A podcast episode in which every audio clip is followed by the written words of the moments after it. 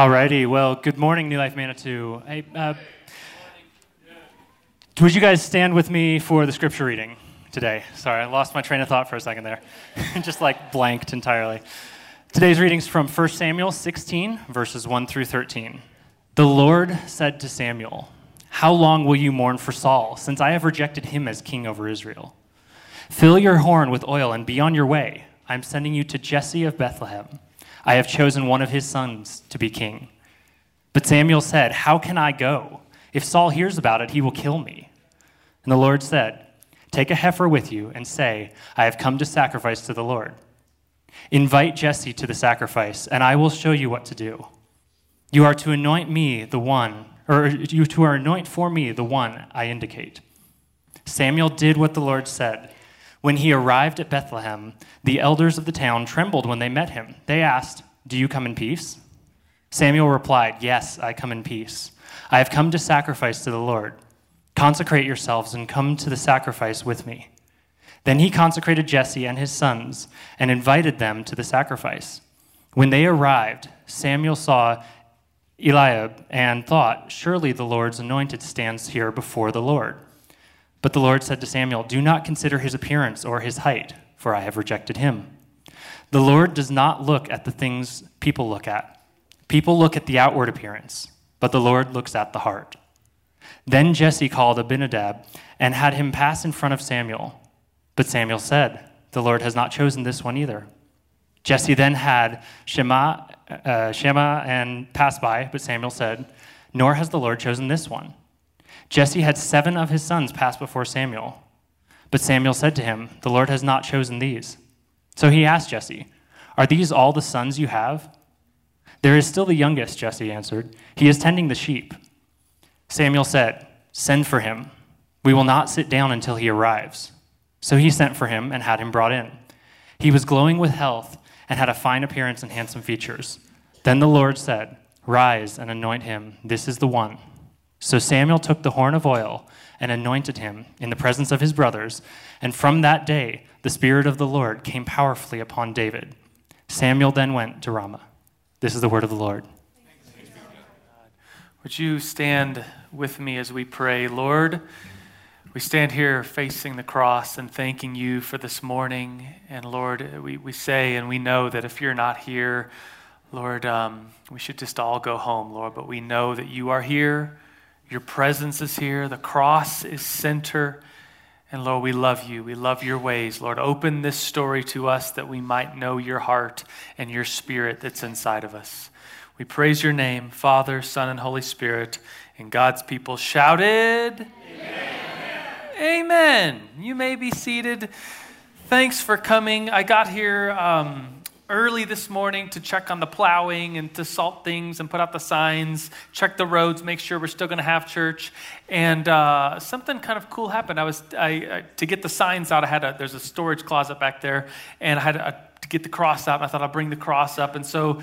Early, while it was still dark and silent in here, I just made my way with the cross to the front and just was overwhelmed with the Spirit and, and God's grace and just thought everything is about the cross. Like, we're going to talk about David today and Samuel and the Old Testament, but it all points to the cross and the forgiveness of Jesus. And so I just wanted to, to, to remind us of that. I was reminded this morning in the wee hours uh, coming here. It's like, oh, it's all about the cross. See, our society, we live in a, in a world that's not all about the cross. I think about our society, and I think it's all about one of the things, unfortunately, that it's all about is fame and celebrity stuff. And uh, there was this poll that I heard of uh, amongst our teenagers in America. So, what do you guys want? Like, teens, like, if you could have anything out of life, what do you want? And number one out of all the responses was, I want to be famous. And I think man, that's especially young people. Young people that become famous, we probably all have, uh, like, what happens is a train wreck of a young life if they become famous. And we see drugs and alcohol and, and mental health issues and just a train wreck of a life. It seems like it's the, the scenario that just happens. It seems like it's a disease, like someone gets famous early on and they just, their life just falls apart. There's a quote. If I said the, the there's an actor and he's famous, if I said his name, you'd all know who he is. He's played in movies and shows. And supposedly, I think he's a very strong Christian. He's a strong Christian believer. And he quoted someone, a, a pastor, a couple weeks ago saying that what's inside of him, he says, the most important thing is the light that's inside of him. He's referring to Jesus, which is a beautiful thing. Says, if the light inside of you isn't brighter than the spotlight shining on you, then the spotlight shining on you will kill you. It will destroy you. And you have to have that light that's inside of you. And he went on to basically present the gospel in this little uh, back and forth interview. I just thought it was really cool. And I was reminded that because we're going to talk about David. David is a very young man. He's anointed king, becomes very famous. Next week, we'll talk about his battle with Goliath, and the whole country begins singing songs about him, how awesome he, he becomes famous. And yet, there's this light inside of David, the spirit shining in David's heart, that he is able, with God's help, to overcome the disasters that usually befall famous people. And even when he messes up, we'll get to that story too later in this sermon series, he is very quick to re- repent and say he's sorry and come back to the Lord. So, this sermon has, are you ready for this? Four points. Why no? It's a big change from the normal three.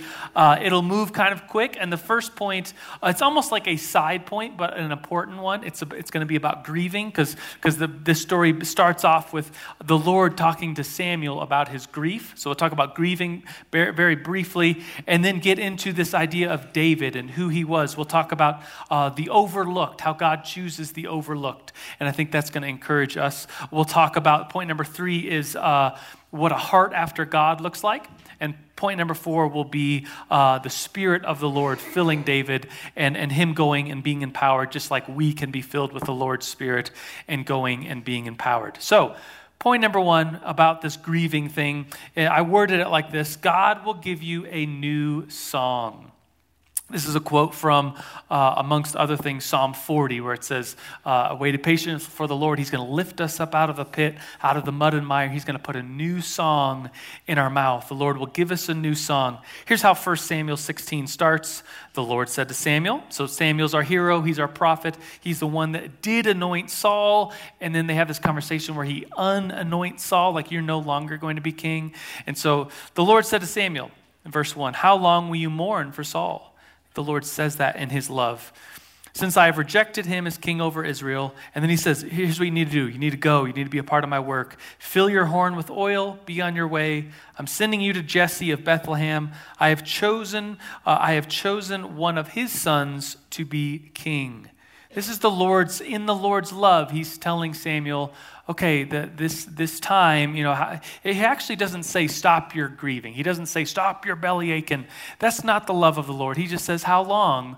And here's some work you need to do. You're no longer, you no longer need to be debilitated by mourning and fear, but you need to go and you need to do the work of the Lord.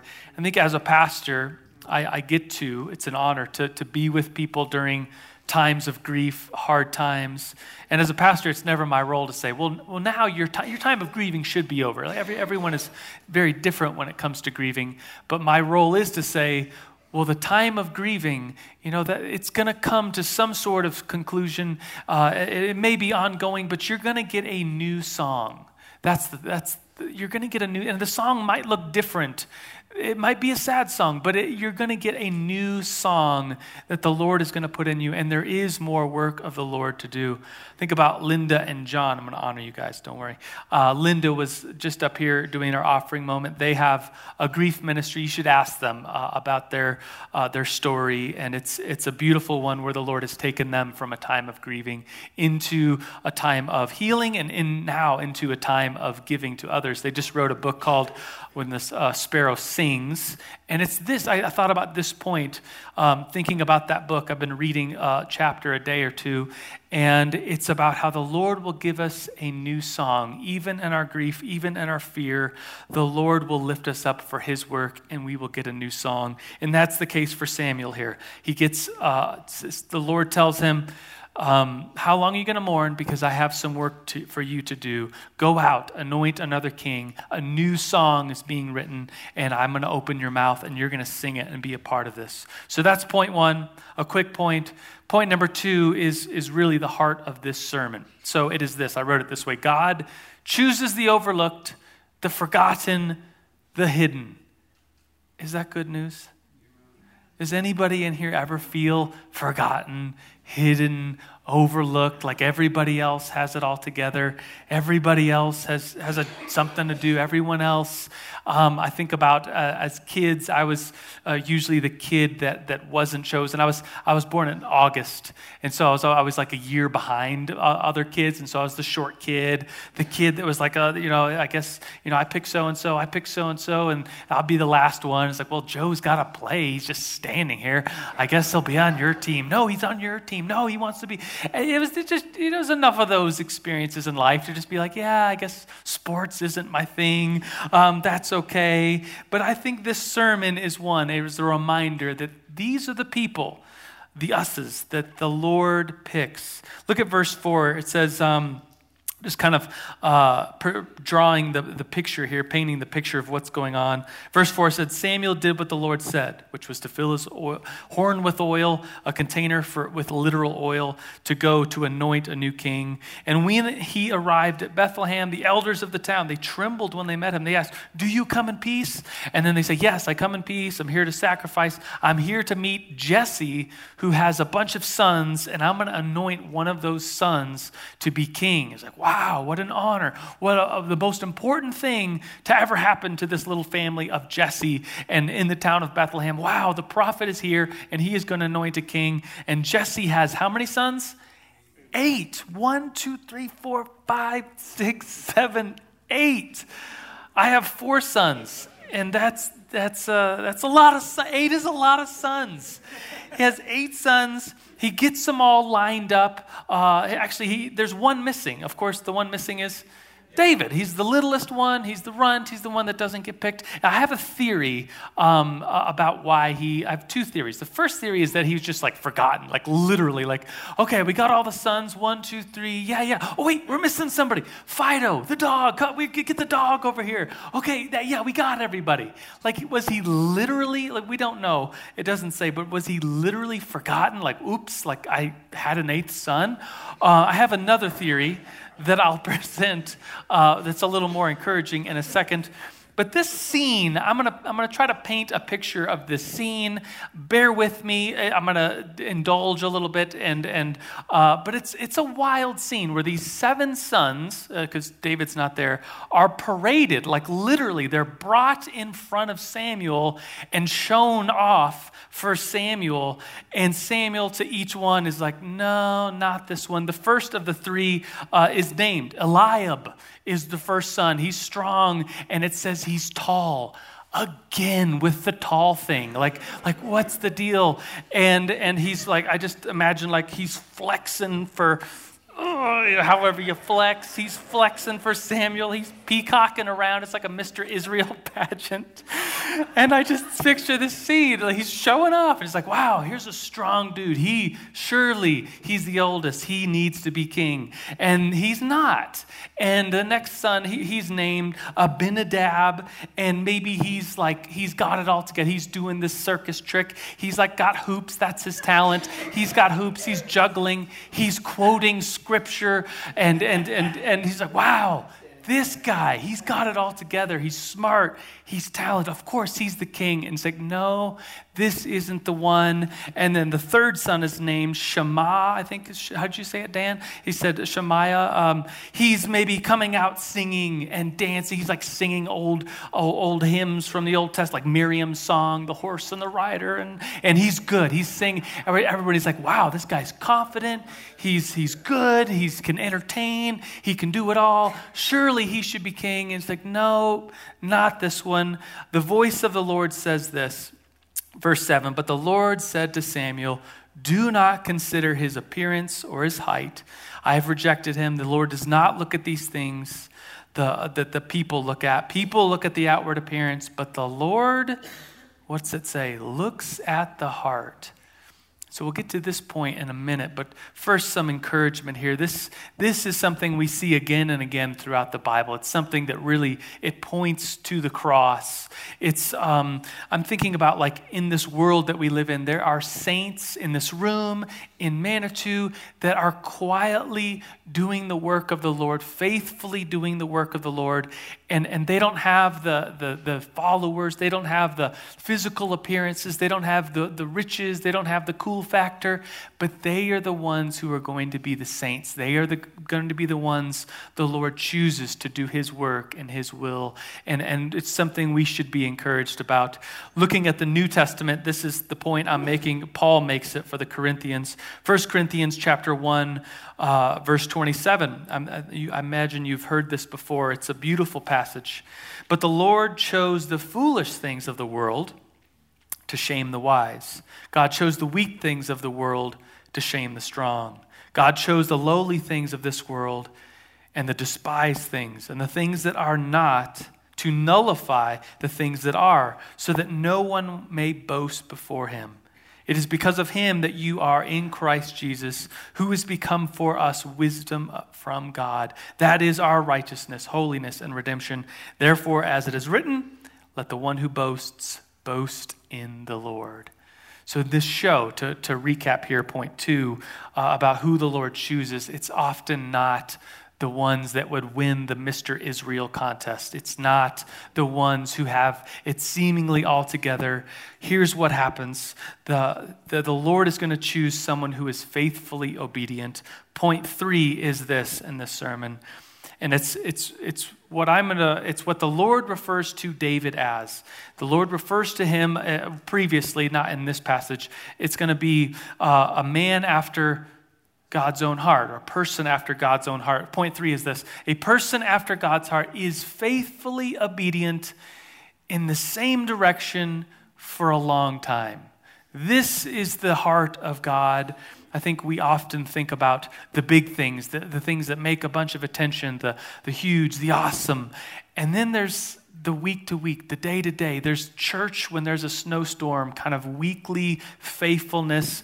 And I think the Lord is in that. It's this faithfulness of God, this obedience that David has. And this is why he's called a man or a person after God's own heart. Here's the recap. Verse 8 of this chapter, it's pretty much the story I just kind of embellished. It says, Then Jesse called Abinadab, had him pass in, pass in front of Samuel, but Samuel said, The Lord has not chosen this one either. Jesse had Shemaiah pass by, but Samuel said, This, nor has the Lord chosen this one. Jesse had seven sons pass before Samuel. Samuel said, The Lord has not chosen these. Imagine his confusion. Like, I'm supposed to anoint one, and uh, he's not here. So we asked Jesse, Are these all the sons you have? No. Think about like there's seven sons. Like that's the number of completion. Surely one of them is here. They're, they're strong. These guys are mighty. These guys, any one of them in the physical, in the worldly, probably could have been king. But no, they're still the youngest. Jesse answered, He's tending sheep. Samuel said, Send for him. We will not sit down until he arrives. So, what's David doing? He's tending sheep. The, the phrase came to my mind bloom where you're planted. He's out faithfully serving while his brothers get to be a part of this pageant show and they're flexing around and peacocking. David is faithfully, quietly serving as a shepherd, and the Lord says, Don't judge by mere appearances. The Lord is going to look at the heart. He's out tending to the sheep, He's doing His work, He's doing what He's supposed to be doing. Um, I have this in my mind, and if you Google, like Google uh, shepherd boy and, and pull up images, you'll see like lederhosens and, and perfectly groomed sheep and Swiss Alps and cool running streams and everything's green and beautiful and blue and it's wonderful. That's like an idealized image of what shepherding is. Shepherding was not something that was idealized in the ancient world. It was the job no one wanted. It was the job where you looked after stinking animals and had to follow them around and had to take care of them. And David does it excellently. In fact, he's the one that writes Psalm 23 and how the Lord speaks to him through being a shepherd. The, David takes it so seriously, his job, the day to day work, the menial tasks of shepherding. And even when bad things happen, he takes it extremely seriously. I would never do this, but David in the next chapter will say this about uh, when an animal came to attack the sheep. He said, When a lion or a bear you kidding me? When a lion or a bear came and carried off a sheep from the flock, I went after it, struck it, rescued the sheep from its mouth, and when it turned on me, I seized it by the hair, struck it, and killed it. A sheep? Like, I, in my mind, I'm like, it's a farm animal. You know, we lost one, we still got a couple hundred. I, think about in my head, um, the, there's, there's mountain lions here in Manitou. If you go up, uh, I, we used to live on Canyon Ave. If you go all the way up Canyon Ave to like almost where it dead ends, there's a house on the right that looks like a really cool like stone structure. Uh, and it's almost like two houses, very old. And some guys live there. And I was walking by chit chatting, and they had a bunch of little dogs, uh, like lap dogs, and we were just talking, uh, and we talked about mountain lions, how there was some tracks, and be careful. And they said the other day, this is like a year ago, the other day a mountain lion came and got one of the dogs, like these little tiny lap dogs, and and ran up the hill. And one of these guys, courageous, brave, crazy, ran up after the hill to the mountain lion with this little dog in his mouth, ran up the hill after the mountain lion. The mountain lion dropped the dog. The dog is just a couple scratches. And I was like, Are you crazy? Like, that's nuts. In my, I mean, I love dogs, but it's just a dog. Like, are you crazy? And here, David, like, I don't know if you know the comparison between a mountain lion and a lion. I didn't, so I Googled it. A mountain lion weighs about 100 something pounds. Uh, a, a full grown adult lion weighs like 480 pounds. Like, you don't mess with a lion or a bear. And David takes his work, his day to day tasks so seriously and with such courage, with such bravery, that he is, is known for this. Like, this is what he does. He protects the flock. And the question I have for you is what are you tending? What am I tending in our lives that we're taking so seriously, that we're, that we're so trusting in the Lord that, that we can be courageous and brave. Jesse, here's my other theory about. Um, about why David wasn't there at the Mr. Israel pageant show. Um, the, the, first theory is that he was literally just forgotten, like, whoops, I, had, I thought I counted to eight. It wasn't eight, sorry. Um, uh, that's one theory. Another theory I had was, well, maybe he was he was really the, the runt, and, and, and he wasn't, you know, like surely, you know, Samuel's not going to choose this one, but he was faithful enough to watch all the sheep. Like while all the brothers were in one place, no one else was found that maybe could be trusted. Like he was faithful enough to be out watching all the flocks and the herds. And David served faithfully. That's another theory that I have as to why David wasn't there. But then they call for him. And he is going to be the one who changes the world. I mean, in his life, uh, he wasn't ever thinking, I, I don't think he was going to change the world. In your life, maybe the Lord has called you to change the world, but really what that looks like is changing diapers. The Lord has called you to change the world, but maybe what that looks like is changing like inkjet cartridges on a printer. Maybe the Lord is calling you to change the world, but what that looks like now is like changing the oil. Maybe the Lord is calling the, the, the change of the world, but what that looks like in the here and now is a slow faithfulness and obedience in the same direction for a long, long time. I think about David and this light that is within him, the Holy Spirit. And that quote that I, I mentioned of the, uh, the, the, the, famous actor saying, If the spotlight that shines on you is brighter than the light within you, then it's going to melt you, it's going to destroy you, it's going to lead to train wreck. Whereas David, we find out later, like his heart is one with the Lord's. He, he literally wrote half of the Psalms, maybe a few more that aren't attributed to him. But wow, like this guy, his prayer life, his anointing, he does change the world. And here we find him in this part of the story as, as a nobody, just faithfully, courageously, and bravely, bravely serving his flock and doing what he's supposed to be doing. I think about this um, story. I've heard it a couple times. It's like a folk parable story. It's not a Christian story, but if you if you can't see the cross in this story, then maybe the story is not the problem. It's it's a good story. It's it's it's one that reminds me of. Um, of this scene about someone being chosen and all they were doing was being faithful. It's a call and it's an encouragement that, that we should be faithful. It's a story I couldn't find. I Googled it for like 30 seconds and I couldn't find who wrote it or where it came from. So uh, it, mu- it, must just be totally unknown. But uh, it's, it's called The Parable of the Seeds in the Kingdom. Maybe you've heard it once upon a time. There was a king, and he had no kids. He had no heirs. And what's he going to do? He needs to find an heir, a, a, someone who he can train up and be a king. So he gets all the children together, and he gives them all a seed. He gives them all seeds, different types and things.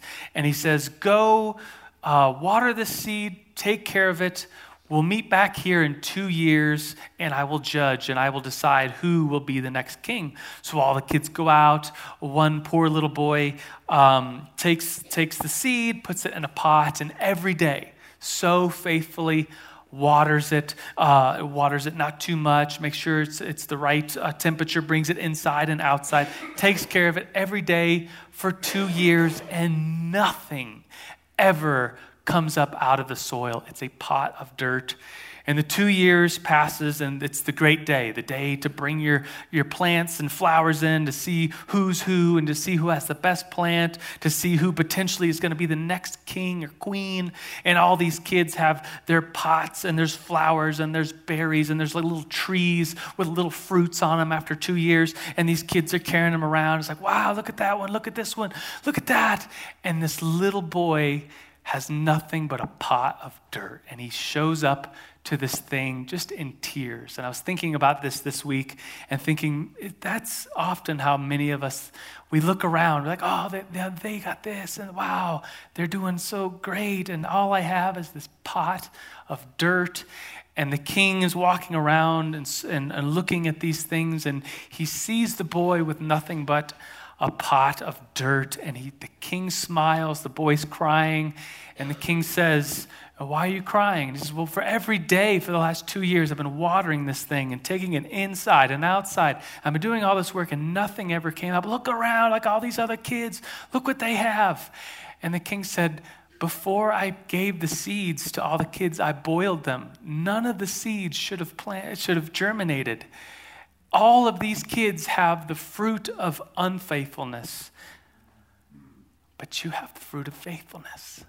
And I just thought, this is like the story of David. David is just faithfully serving, and the Lord chooses him, and he is, it's like he's going to be chosen for more faithfulness. Here's point number four it's the Spirit empowers us to live a life after God's own heart. How could we ever live a life looking like God's heart? Well, only by the Lord, only by His Spirit inside of us. I think about the, the difference um, theologically, uh, pneumatologically between the Holy Spirit in the Old Testament, the Holy Spirit in the New Testament. It seems like the Lord would come in the Old Testament and, and, and, be upon certain people and kind of come and go and fill people up and anoint people. And in the New Testament, there's this great promise of Jesus that when he goes, he said, I'm going to send someone who's going to be with you always. He's going to be the comforter, he's going to be the paraclete, he's going to be with you at all times. And that is us. Like, this is the, the beautiful thing we get to celebrate in as we focus on the cross that the Holy Spirit is in us baptizing us, drawing us deeper, giving us gifts of prophecy and tongues and healing and knowing things and words of knowledge. The Holy Spirit is inside of us, filling us up, and we could be a part of this. Look at chapter, uh, back to our uh, text here, verse 13 of chapter 16. It just says this So Samuel took the horn of oil and anointed him in the presence of his brothers. Can you imagine the other brothers? Like, this guy, this kid, he's, he's not worth it, but he is. And from that day on, the Spirit of the Lord came powerfully upon David. He comes powerfully upon us when we are faithful and we are obedient to His ways. I think about knowing we're full of the Spirit, knowing we have this confidence, waking up tomorrow and being ready to shovel some more, full of the Holy Spirit, shovel like nobody else, ready to wake up tomorrow and go to work like nobody else, ready to wake up tomorrow and, and take care of kids or whatever it is we do, do it like no one else because the Spirit of the Lord is upon us and we know that this work we're doing is a faithful faithful, obedient path in a long, long direction. What's interesting here um, is the, that David, um, he's anointed king here, and he won't get to be crowned king because there's a weird scenario where Saul is was anointed king. The Lord's anointing and his approval of Saul as king was taken away. Samuel anoints David, so it's the one time in Israel history where there's like two kings. Like one isn't king, but he's politically the king, and one is the king, but he's not politically the king. And it ends up being this very long. We're not sure how old David is here, but most guesses say that it's going to be another 15 or 20 years before David is crowned king. We're not even going to get to that in this series. This series is 1 Samuel. The crowning of the, his kingdom uh, for David does not come until 2 Samuel chapter 2. It's like David is faithful. He's tending sheep, he gets anointed king, and then it's more faithfulness, more waiting, more just longing. And things get bad for David. Spoiler alert. Um, next week will be a good week. It's the story of David and Goliath. And then things get really, really bad for David. Saul gets jealous of David. Saul the king tries to throw his spear at David. David pets' heads are falling off. Like everything is going bad for David. From like pretty much Goliath till 2 Samuel, things get really, really bad. And yet David is faithful, he's obedient for a long time in that same direction. Here's a quote uh, by Eugene Peterson. I'm reading and studying his commentary on this passage. He says this The process of reading this story, so reading, you know, learning about David and Samuel, we realize that however surely God's promises are enacted, and they're sure, God will, uh, God will promise what he promises and he will make good, but they are not accomplished quickly. Isn't that like usually how the Lord works? Like we have this idea of what's going to happen. The Lord has, like, we feel called to this or to that, and yet the slowness of how God acts. Brett, Brett uh, Davis here said uh, this week, it's like it's like you know someone working with their left hand and and it's awkward and they're right-handed and you say you just want to like come on, just hurry up, Lord, like do it now. You you know I, I think you you were said you're going to do this and I feel like you've called me to this, but it's slow and it's awkward and it is like painstakingly you have to be faithful and that is the way things often are. So, as we look at the cross, as we consider this table that is set before us, this table, uh, communion is one of uh, faithfulness. It's one where Jesus carried the cross and died on it. And then um, he says that before he dies, he has this meal and he says, Do this as a remembrance of me. Do this and you will proclaim the Lord's death until he comes again. This is a faithful obedience, and even in suffering, faithful obedience to the work of God. Let's take a minute and invite the Holy Spirit. Would you stand with me? The band can come. Um, if you're serving communion, you can come and, and get the table ready. But I never want to talk about the Holy Spirit and not welcome him and talk to him. So, if you would bow your heads with me, consider this story, take a moment, slow down. And God, we pray to you now, Father, Son, and Holy Spirit. We know that you are here. It's all about you this morning, our lives, Lord, let them be ones that are focused and, and pointed to the cross, to be reminded of your goodness, to be reminded of your faithfulness, to be reminded, Lord, that you gave your life for us, that your obedience uh, to death and your obedience to death on the cross was one that serves us. And so, Lord, we receive your spirit. We want your spirit deep inside of us. Your goodness, your mercy, your focused attention inside of us onto what you're doing in your ways. So, Lord, we praise you, Lord. We welcome your work here.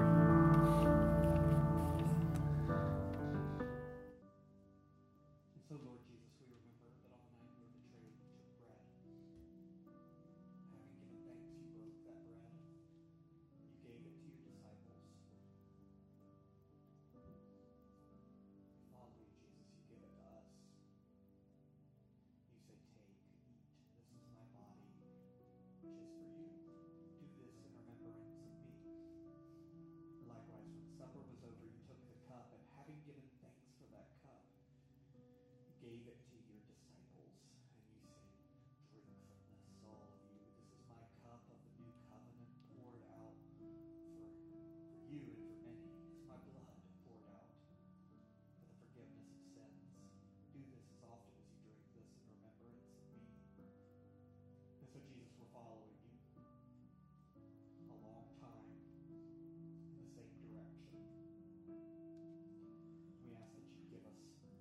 at this table this morning that you give us food for the journey.